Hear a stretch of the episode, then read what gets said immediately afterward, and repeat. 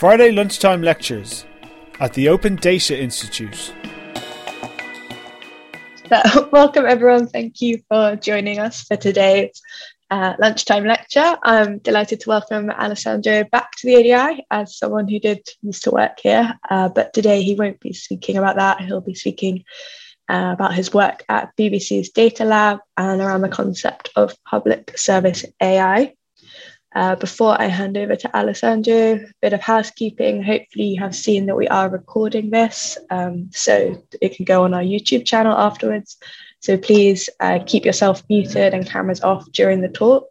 If you have any questions while Alessandro is presenting, please put them in the chat, and then afterwards we will uh, invite you to read them out again for the purposes of the recording. Or if you don't feel like being on camera or speaking today, then uh, I can also read it out on your behalf. And I think that is everything that I needed to cover. So I will promptly hand over to Alessandro. Thank you.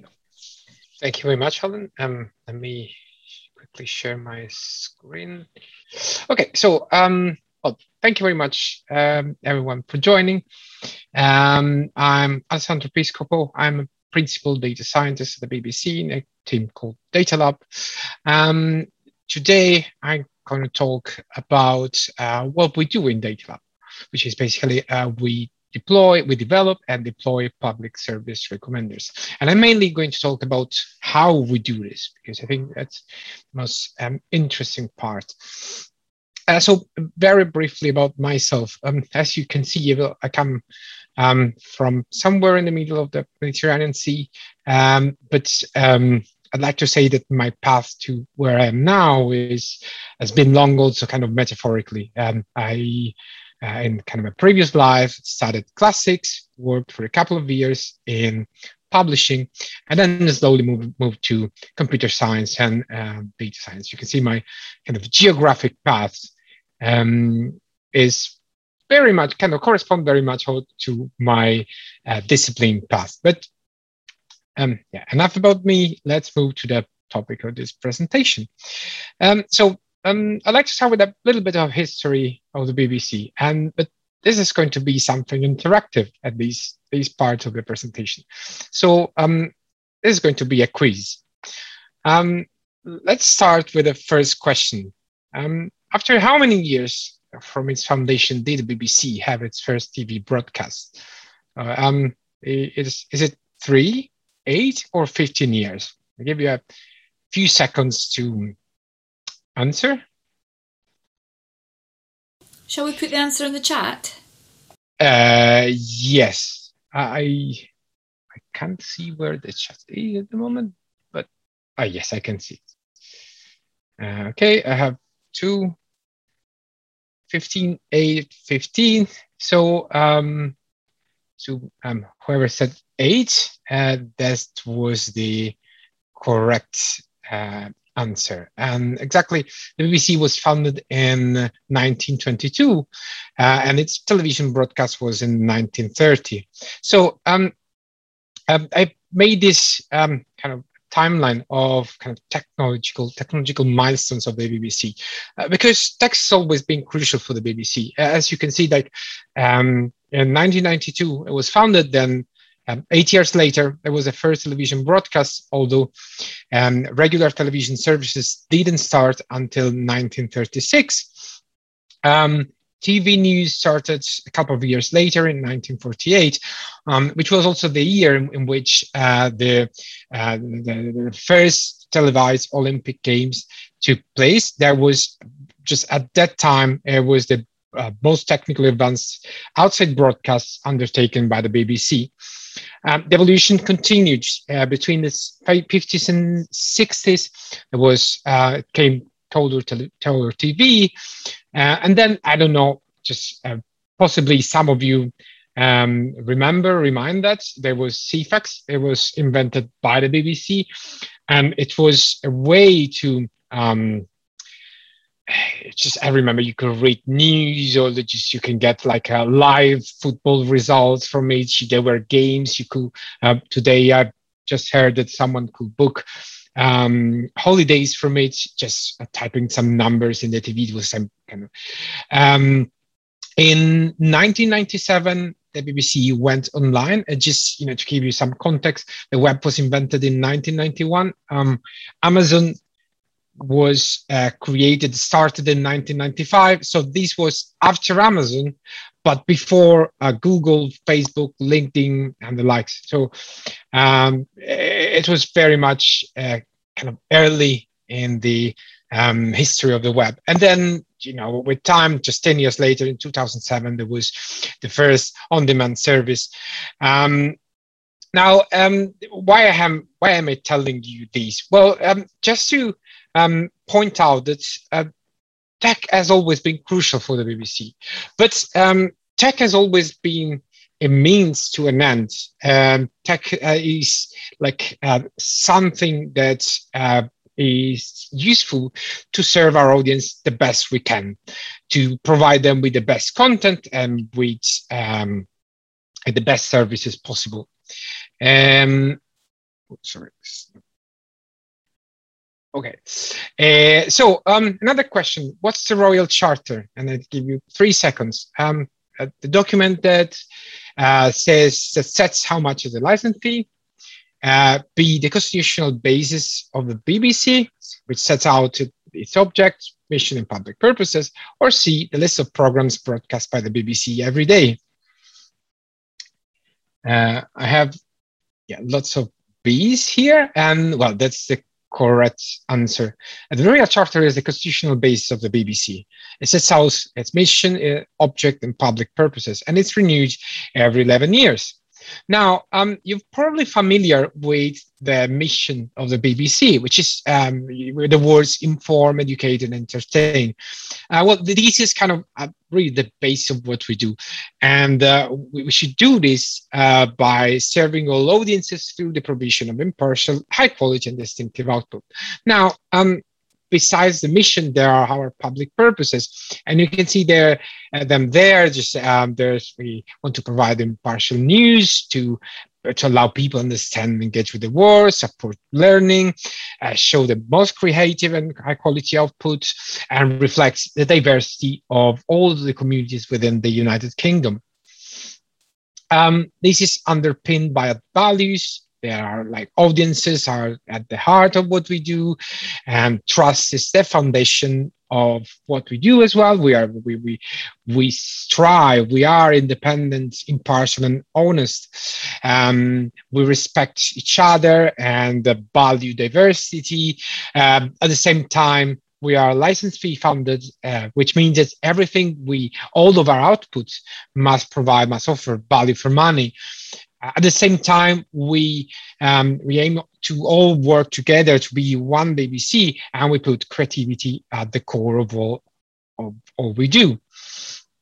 Now, um, just uh, I promise you there will be only a few more questions. Um, how much content does the, does the BBC produce every day? And the answers are A, a few dozens articles and videos, B, hundreds of videos, articles, and podcasts, or C, thousands of video, audio, and text items. A few seconds to reply here. Uh, we have some C's and some B's. Well, the correct answer is C. Every day, the BBC publishes thousands of video, audio, and text items. And those are diverse, not just in, in terms of their format, but also uh, just like we have sport, we have news, we have different topics, we have um, kind of more informative content, more uh, entertainment content, you name it. So just lots of content, lots of diverse content. Um, one more question. Um, how many people does the BBC reach every week? Is it A, less than uh, 50% of the UK population? Is it B, about 70% of the UK population? Or is it C, more than 80% of the UK population. And again, a few seconds. Uh, we have a couple of B's and a C.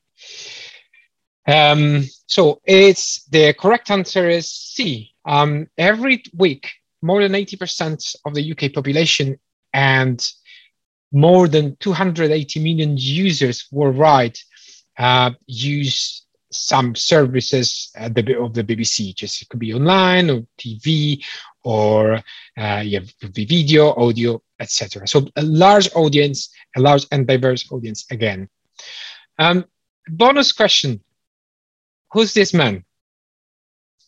And the answers, the possible answer are A, a BBC News presenter, B, Robert Kelly, aka BBC Dad, or the Director General of the BBC. Again, a few seconds to answer. See lots of bees here.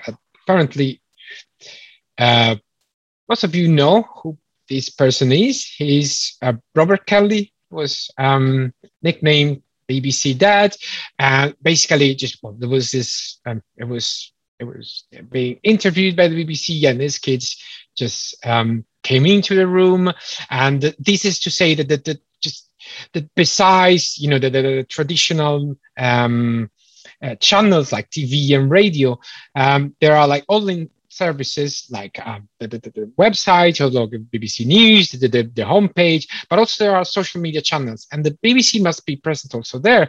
And also, social media channels are very different in terms of their dynamics from traditional channels. Now, uh, just let's try to sum this up. Um, the BBC is a public service organization as I say, we are driven by our mission, public purposes, and values. And um, we have a set of editorial guidelines to provide guidance on how to um, follow those mission, public services, and values.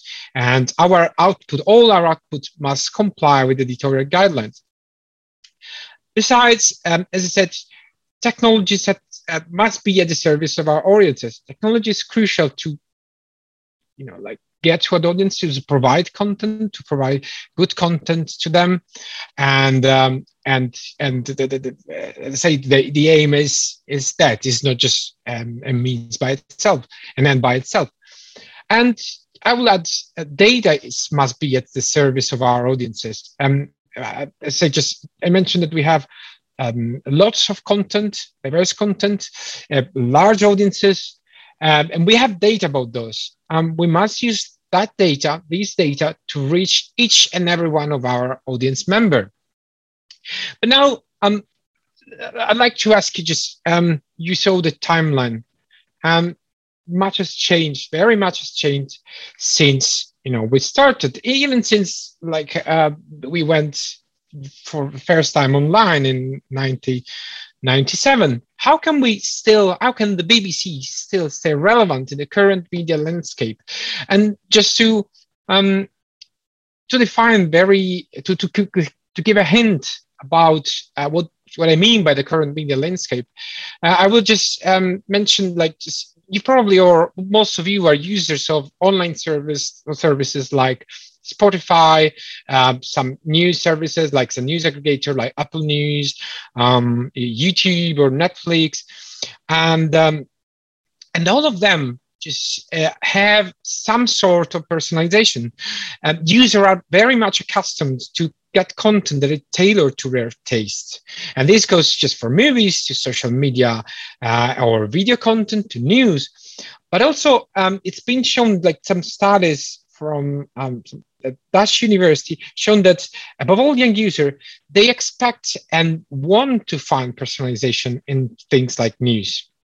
And so the, the challenge here is how do we get just each and every one of our audience member to uh, to get the best of, of the BBC? And our personal our answer uh, is data-driven recommendations. Um, we uh, as I say, just the BBC must be for each and every one of our audience member, but at, while at the same time building a common ground knowledge across diverse audiences and being an authoritative source of information. Now, um, there are like just the BBC um, is almost a hundred years old. Um, it's um, so, and it's an organization with its dynamics and its history. And so there are certain challenges to overcome to get there, to get to having data driven recommendations across the whole of the BBC. Now, um, I, I, we um, we kind of distinguish three types of challenges. The first one is cultural challenges.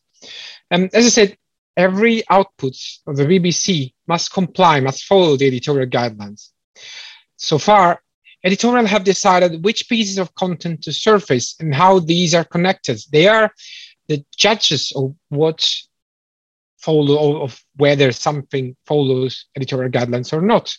Now, how do we switch to that context to a data-driven approach in which every single audience member is connected to the most relevant and engaging content while retaining the quality ensured by the domain expert experience. So this is the first set of challenges. The second set of challenges is operational challenges. Um, as I said, editorial have the last say on all BBC outputs, and they guarantee its compliance with editorial guidelines. Um, you probably imagine that uh, data-driven um, content, data-driven personalization um, makes no exception. Um, how does editorial oversight apply to large scale recommendations? And just think about this. We just optimizing to for editorial guidelines means that there's no clearly defined optimization function. So how do we translate this in practice? And the third set of challenges is infrastructural challenges. Um, we have a large number of products and services and of users we want to serve. Um, how do we enable data scientists and engineers to create and deploy highly performant recommenders with the minimal possible effort?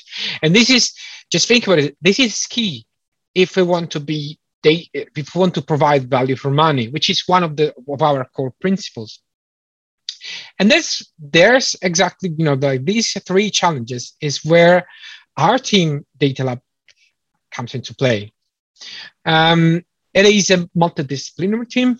Uh, it was created in 2017 uh, with a mission of delivering machine learning at scale across the BBC. And its main focus is recommender systems. Um, now, I would like to talk about that as a, as a journey. Um, we this is where we started this um, boat. Is where we were when we started. Um, we will be able to to say Lande Hoy, we will be there. Our goal is to be in a place where we can say that we are able to rapidly design, evaluate, and deploy recommendation engines for any BBC product through a culture of experimentation, iteration, and improvement. This is our goal. This is where we want to be at the end of our journey.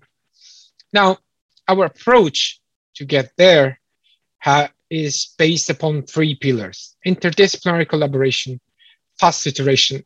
Sorry, this just um, and machine learning engine principles.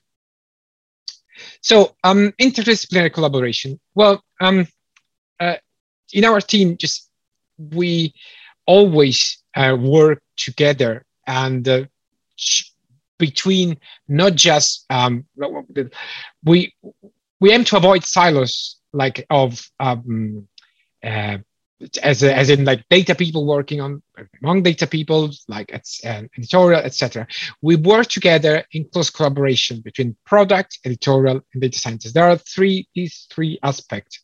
And this is key because um, if you want to um, optimize editorial guidelines uh, we need to uh, integrate editorial feedback uh, into our recommendation approaches and so the working every day side by side is um, crucial to translate editorial guidelines into algorithmic choices. And I will make examples of that.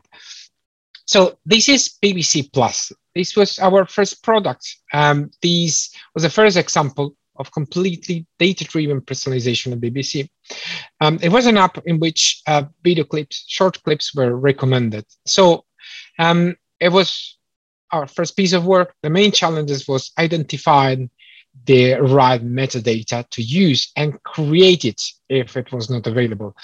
And in order to do that, um, editorial and, and data people worked side by side to to because editorial the experts of where metadata is and what metadata is available but also the editorial and data people worked side by side to define to, to say what editorial guidelines are. Um, and what and data people said oh these are the ways we can actually implement them. And in those cases were business rules for instance blacklist some content or uh, implement some recency decay function and so on and so forth. Um, as you can imagine just metadata was particularly important in this case because users were modeled the distribution of tags. Uh, the application is now, it was proof of concept, now discontinued. Moving on, um, we, um, this approach evolved in a kind of circular process where editorial provide feedback and data scientists um, kind of feedback into the, the recommender system they're working on, tweaking the model and applying business rules. And this goes on and on just until there's an editorial sign off. Um, we developed some approaches like monitoring approaches, tools, and explainability approaches, and ways to kind of talk a common language to uh, get to this to get this process in place. An example was we, uh, for instance, um, developed a web tool uh, in which we could uh, allow editorial to provide feedback about our recommendations. Uh, was particular um, an example of these was when we worked on uh, some BBC News and were a service recommender, where imagine that, that, that, there were particular challenges in terms of sensitive topics, impartiality, but also multilinguality. We, we, we dealt with different teams because uh, for each version of uh, the World service uh, website. Um, something also um, that is part of our approach is the machine learning engine principles. Um, these principles are rely on a broader set of BBC values, but uh, it's we want our machine learning engine to reflect uh, BBC values to uh, broaden the horizon of our audiences. Uh, we want to improve their experience. We want to um, be transparent and clearly explain uh, uh, what our engines do, and we want always to keep a human in the loop. These principles were translated into a checklist that uh, covers all step all steps of development and deployment for machine learning engines, but uh, not being uh, are not prescriptive. Uh, they are rather um, uh, guidelines um, that should be followed, like for guidance by uh, everyone who works in the machine learning engines. And moving to another challenge, uh, infrastructure. Uh, well, I, have always, I've already mentioned that um, we have lots of services, lots of products, different types of products, and lots of users. We want to be able to scale up services in terms of number of users and number of products. And so there were two main. Uh, sorry, this sometimes my slide just my computer decides that um, it's time to move to the following slide. Um, so that the core parts of our infrastructure strategy were data ingestion and serving. And data ingestion was mainly focused on getting all the data uh, like in place for our data scientists and engineer to use because you imagine like at the BBC data is uh, very often stored in silos and you need to get infosec approval to get these. So everything is one place. We can in data lake we can get it from there. And we have even an experimentation sandbox if we want to experiment as data scientists. Um, in terms of serving well um, we, we aim at having a serving infrastructure that extracts serving from the models so that data scientists can quickly work on new models and just plug those in to our serving infrastructure. Um, this was particularly important for the work we did on BBC Sounds, on the recommender for BBC Sounds, uh, where we had to develop a new infrastructure in Google Cloud. It was the first in-house recommender for BBC Sounds. And uh, the main advantage of that is that you know, once it took a long time to get that in place, but once it was ready, this was reused to power a number of rails. Just having this infrastructure in place now allows us to de- quickly deploy and it's in a matter of minutes new versions of the recommender. And uh, imagine just the advantage in terms of of of, the, of savings in terms of value for money that it represents. So um, this is mostly where we are now. Uh, you, you see, we've um, made just a long way, but um, we, we, we can't say we cannot say land the whole. Way. We are we have not reached our goal, but uh, we have learned some lessons along the way. And now, um, and I will just talk about the main three lessons. Um, the first one is fast iteration. This was key. This is something we have to do better um, about. But um, we've learned that starting simple helps build team capability and build confidence across team. Um, simpler model just allowed our data scientists to, to build capability, I say, but also just to be the common ground between our data people and editorial people.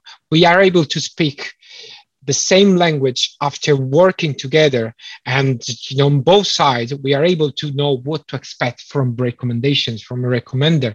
And just even just imagine trust from the editorial side increasing what recommenders can do. But also it allows us to be cost effective the second aspect is people. We have um, a diverse team with varied cross-domain expertise, and we have a multiple multiple possibly competing objectives. So it is key to achieve this diverse objective to have diverse people involved because they can just approach problem for diverse for different aspects and that's why we, we say diversity is inherent to our mission both as a bbc and as a team and finally, the, the, third lesson was that we want to make the data um, and editorial work together. We want to make the like um, the insight we get to, from data and the, the, the editorial domain knowledge to actually um, you know improve the quality of our output or recommender to just combine them to give the best we can to our um, audiences and um, we've been able to articulate our principles like say where we want to get what should guide us um, we've developed some tools to gather editorial feedback and the process to implement that. We now need to connect uh, these principles and these tools to actually apply those at large scale, to have um, actionable metrics that can be applied at scale. Um, and that was everything. If we want to read more about these, there are some short papers we published. I will share the slides after this presentation. The last thing, um, this is based on an industry talk we submitted at RecSys at uh, very big recommendations conference this year. Um, I was just one of the authors. I want to acknowledge the um, three other authors, Christina, Dee, and Felix, and the whole Datalab team, because this was about uh, like uh, how a whole team works. Um, you can read more about what we do at our website, and please do contact me or us if you want to know more. Thank you very much.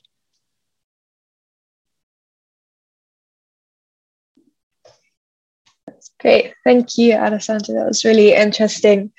Uh, just a reminder to everyone, you can put your questions in the chat and then I'll ask you to say them out loud. Um, so while people are having a think and typing, um, I was wondering if you could talk a little bit more uh, around, I guess, the fundamentals or what needs to be in place to support that interdisciplinary collaboration and particularly how do you get to that point of speaking a shared language?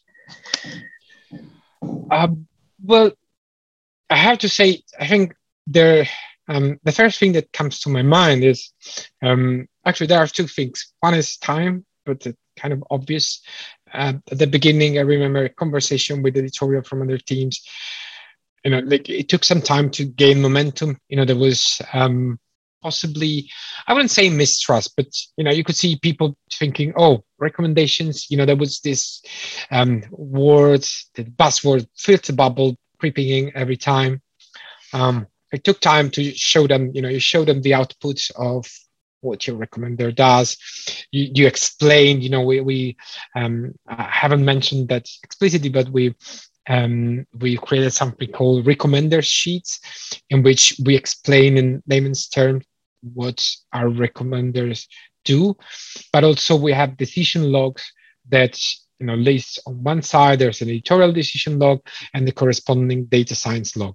So um, if you are from editorial, you could see you can see how an editorial decision has been addressed in terms of um, data science solution. And the other way around you know if, if i'm applying a data science solution i'm able to see which editorial decision is addressing. The second thing is um, and big credit goes to her is my colleague anna. We have an editorial lead um, and she's she's an editorial person embedded within our team and she's been great to organize. Just just been very good to talk to other people. Editorial you know that, to uh, she knows you know what they expect how they usually behave. So i think having someone within the team from editorial was really helpful in that sense. Great. Thank you. Uh, you see in the chat jay asked quite a similar question so jay i don't know if there's anything that you wanted expanded uh, on alessandro's answer or if we can jump to the next question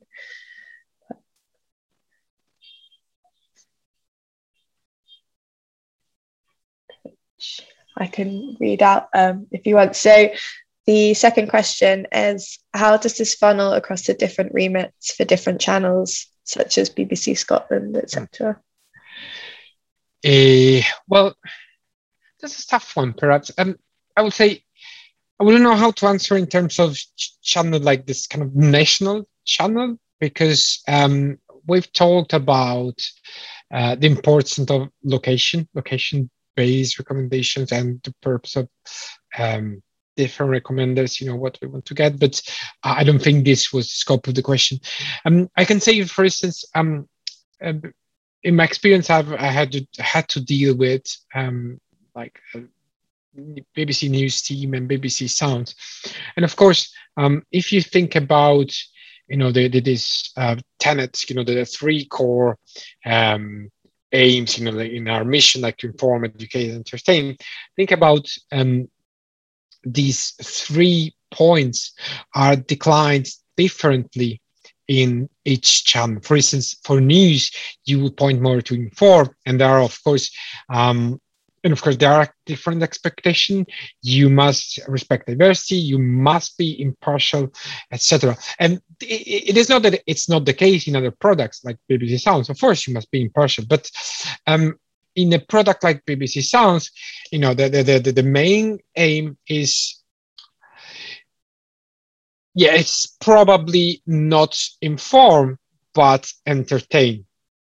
And so there's also this different aspect. When we talk about diversity there's there's possibly a bit less of interest because they say well they recommend their they're recommended for you rail it's just one rail among others.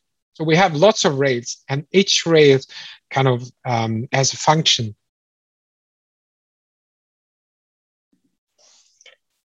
thank you um, to see Neil's put quite a few questions in the chat. Um, would you like to read them out um, yourself, or do you want me to? Uh, yeah. Um, uh, so well, Neil, uh, I think. I'm sorry. there's how as individual. Sorry. Go ahead. No, no. I, I thought. Sorry, sorry. I meant. I thought she asked me to read them out. Please go ahead. I was intrigued how uh, individuals can actually influence the the algorithm, as in if you notice that it's serving you, well, it kind of leads on to my sort of third question is, um, what happens if somebody puts on Peppa Pig consistently, for, uh, but is actually a grown up, uh, um, you know, within iPlayer in particular? How, does that skew the algorithm, or do you go, haha, we can spot a grown up from a mile off trying to replicate a toddler? Uh, does this skew the algorithm? I would say, depending on the algorithm, it could possibly skew an algorithm. Um, I think um, I think we just had a chat in the past about cases like these with colleagues who work because um, um, we don't work well. Yes, we don't work directly on iPlayer with the birds um, since I think last year. One person from our team just is attached to their team, so she's working on that. And I think well, first of all, um, well, they help people just basically they help people to use their you can have a kid's account attached to yours. Um, of course, it skews it might skew your results, and uh, and I guess this is something. Um, this talks about like the fact that our journey is not you know we are not at the end of our journey yet because we're we're improving and improving was there another question just well um just is the phrase recommendation a bit strong i mean because i'm not saying it implies big brother knows best but um that, if somebody's recommending something to me, I feel they would know me and they, based on their personal experience. But again, I suppose it's down to the algorithm.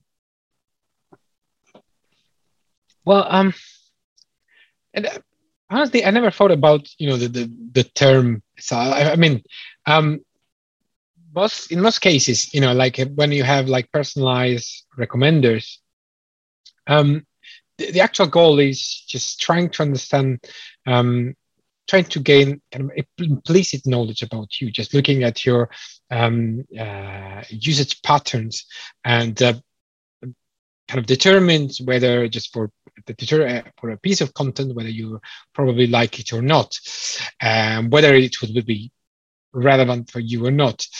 Um, that I think the main goal, and this is something we haven't yet really touched upon, um, is that we should be more explicit about um, how our recommenders work. And I will be strongly in favor of, because we are the BBC, I think we owe it to our audiences to have, first of all, a way, and I think that there might be a way already to that, like a way to opt out of recommendations. It should be, I think, in all recommenders, in all algorithms that, you know, like target people and use individual users. And the second is just have a clear explanation of what the uh, recommender does and how it works and what data it uses. I hope that this addresses your question. It's fine. I, I, guess it's still work in progress for a lot of this stuff, and it's um, yeah. fascinating, evolving arena. But thanks for a really great presentation. Thanks. Thanks, Neil. Uh, Fintan, would you like to read out your question? Uh, yeah, sure. Hello. Hi, Alessandro. Hello, Fintan. yeah, so I guess, uh, like disclaimer, I also worked in recommendations uh, in BBC, so very primed. But I did see there was really interesting research about trying to get people like uh, out of these like individualized bubbles. This is how these, you know, social media and all these things see, see, the atomic unit of the person, and all the recommendations is them as a sole human. But I mean, you know, we're often in uh, rooms together or sharing uh, places together. And I saw there's some work now, like uh, Spotify to recommend, where your music tastes overlap with the friends and recommend a playlist.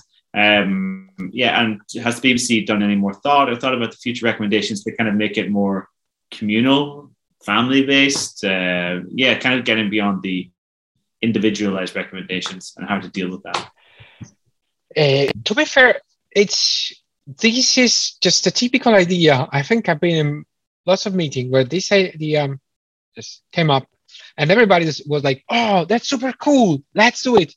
But uh, in I don't think it's been picked up by any of the products I've been dealing with.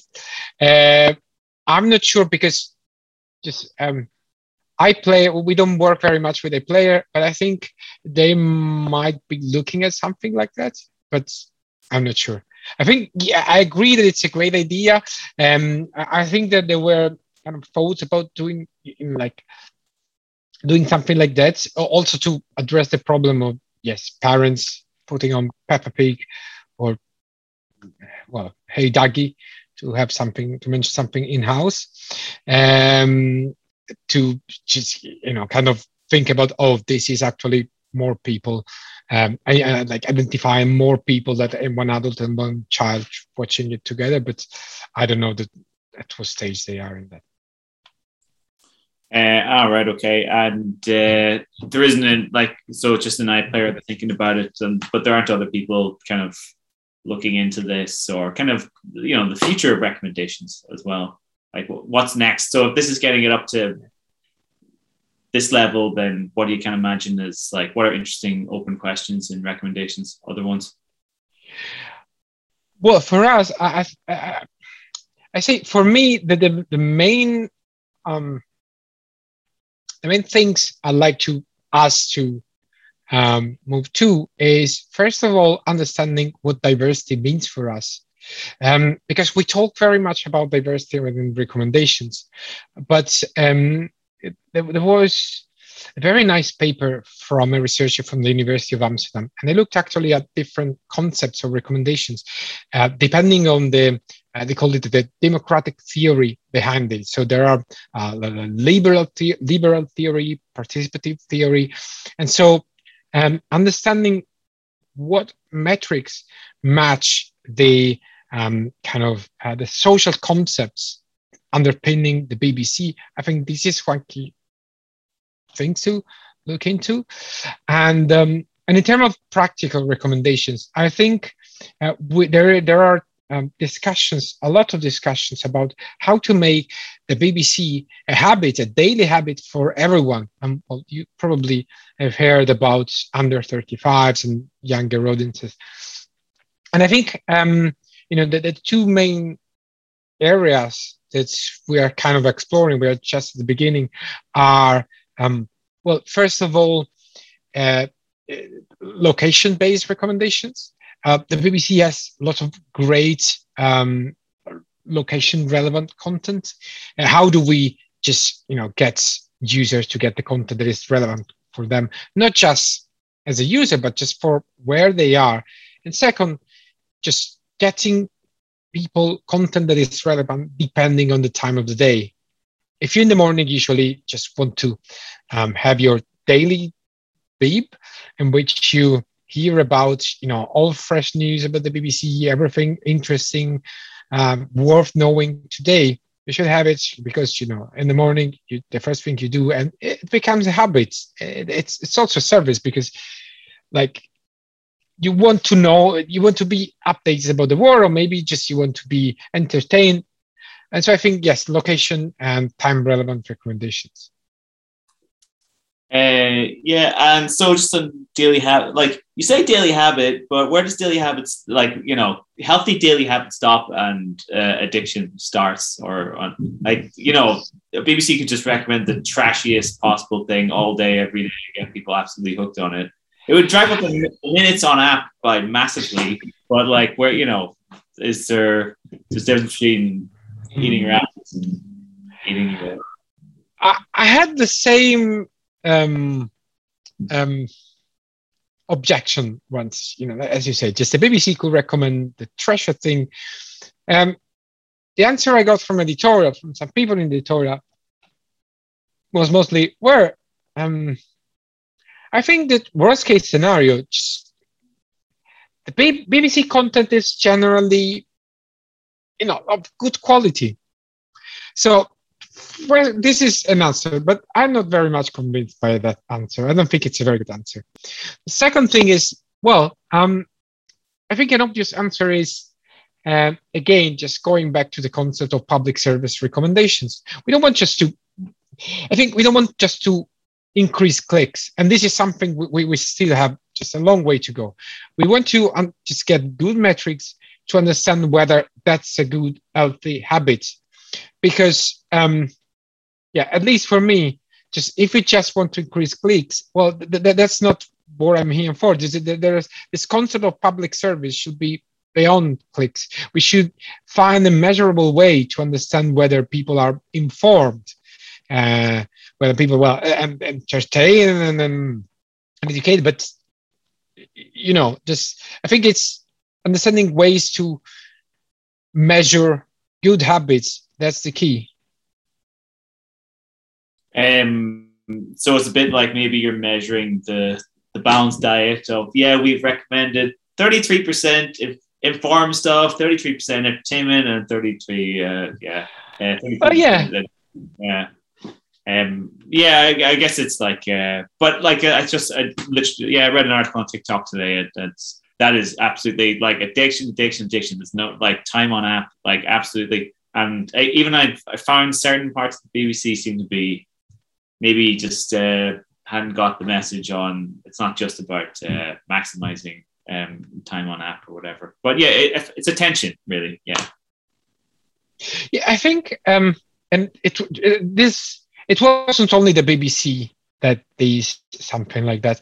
I think in um, um, other uh, media outlets um, during the pandemic, at a certain point, started decreasing uh, content on, uh, for, on, about COVID, or just uh, adding. We, we I know we definitely started adding more um, kind of uh, good news to the news website, or some, you know, changing maybe the mix in the uh, in the um, home in the news homepage, something like that. I'm not 100% sure because I, I don't work in news, but um, I think a good way to do it could be that because, for instance, if you if you look for that, if you just aim to understand that, you can understand whether um, a behavior is a bad behavior. If something is obsessively looking at some certain content, I think it's uh, if you want to, if you don't want just to optimize for click, you can say, oh, okay, maybe you're looking too much of these, increase the diversity because you should read more about other things. You should be more good news.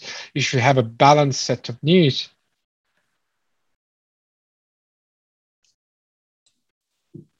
Yeah, cool. Um, thanks. That's all my um, butting in or questions. Thanks, Fintan. Uh, we've got a few minutes left before we need to wrap up. Are there any last questions or thoughts from anyone?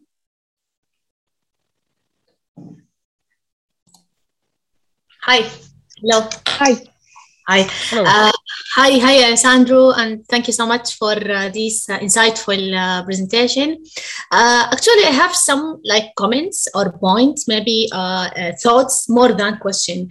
Um, when you when you mention about the two aspects, maybe that you are to be explored, which is location based and time aware recommendation, it's really interesting aspects. Have you also thoughts about um, like time aware in terms of popularity, uh, especially in the news content. Like popularity uh, maybe play a significant role here uh, beside the time.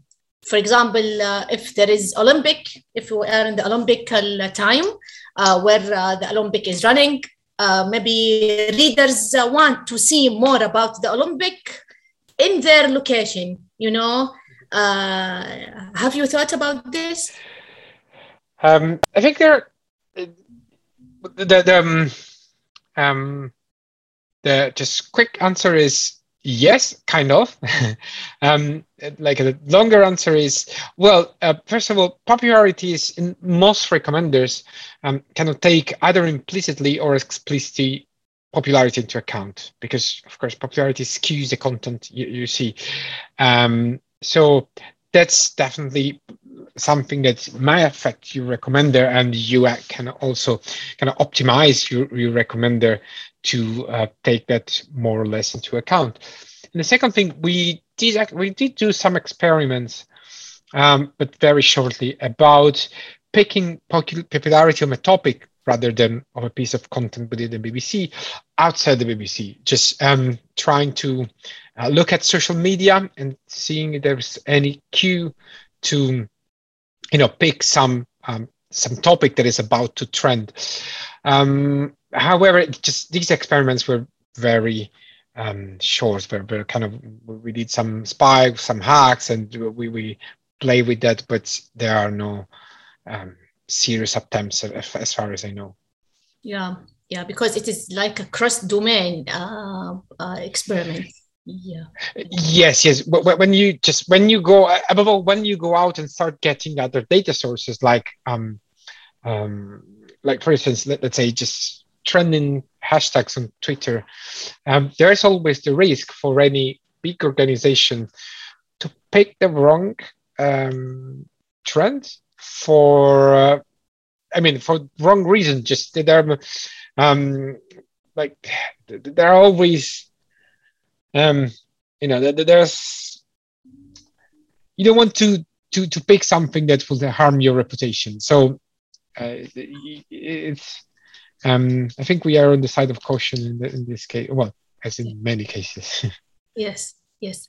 Um, the, the, other point that I, I just want to raise uh, in terms of the time aware recommendation, have you also thought about the mood of the end users, uh, whether the moods are related to the time of the day, time of the week, or related to their, for example, age, uh, if they are young or adult or so on?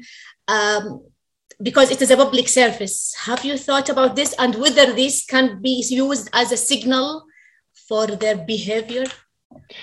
Uh, we haven't thought uh, about the user mood itself, but we did think that there were experiments, but uh, again, just very short experiment about the um, kind of the mood, the, the kind of this, well, the, the the word sentiment is a bit abused, so I, I will use the word mood of articles.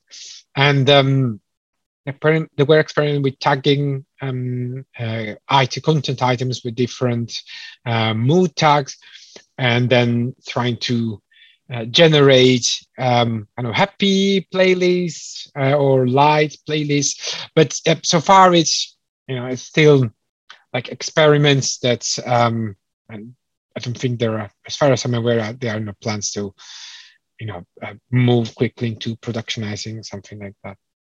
Yeah. Okay. Thank you so much. Good luck. Thanks. See. Okay, thank you.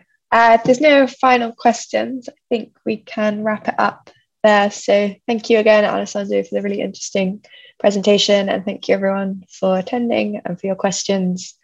Uh, as we said at the beginning, uh, this is recorded to go on YouTube. So if you want to be able to refer back to it or share it, um, it will be up there in the coming weeks. Uh, so yeah, I hope everyone has a really good Friday afternoon. You've been listening to a Friday lunchtime lecture brought to you by the Open Data Institute.